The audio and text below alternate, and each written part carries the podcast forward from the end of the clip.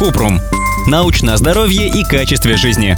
Можно ли удалить зубной камень самому? Чтобы удалить зубной камень, лучше обратиться к стоматологу. Если пытаться сделать это в домашних условиях, можно случайно повредить чувствительные ткани десен или зубы. Если зубной налет не удаляют регулярно и полностью, минералы в слюне соединяются с ним и образуют кристаллы, которые затвердевают в зубной камень. Скопление налета и камня на зубах может привести к заболеванию десен и кариесу.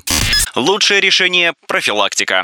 Плотный зубной налет может удалить профессиональная чистка, в том числе с использованием ультразвука. Стоматолог назначает профессиональную гигиену, если считает, что она поможет предотвратить кариес и периодонтит, но научных доказательств тому, что чистка на это способна, пока нет. Вместо того, чтобы профессионально удалять зубной камень, лучше делать так, чтобы он не скапливался, то есть проводить профилактику. Для здоровья полости рта Американская стоматологическая ассоциация рекомендует чистить зубы два раза в день по две минуты. Использовать для чистки технику баса. Начинать с нескольких круговых движений у корней, а потом проводить щеткой к низу зубов. Выбирать щетки со средней и мягкой щетиной. Выбирать зубную пасту, которая содержит фтор в концентрации тысяча триста пятьдесят пэ пэ эм. Такая паста помогает защитить зубы от кариеса. Не ополаскивать рот водой после чистки. Фтор будет хуже действовать.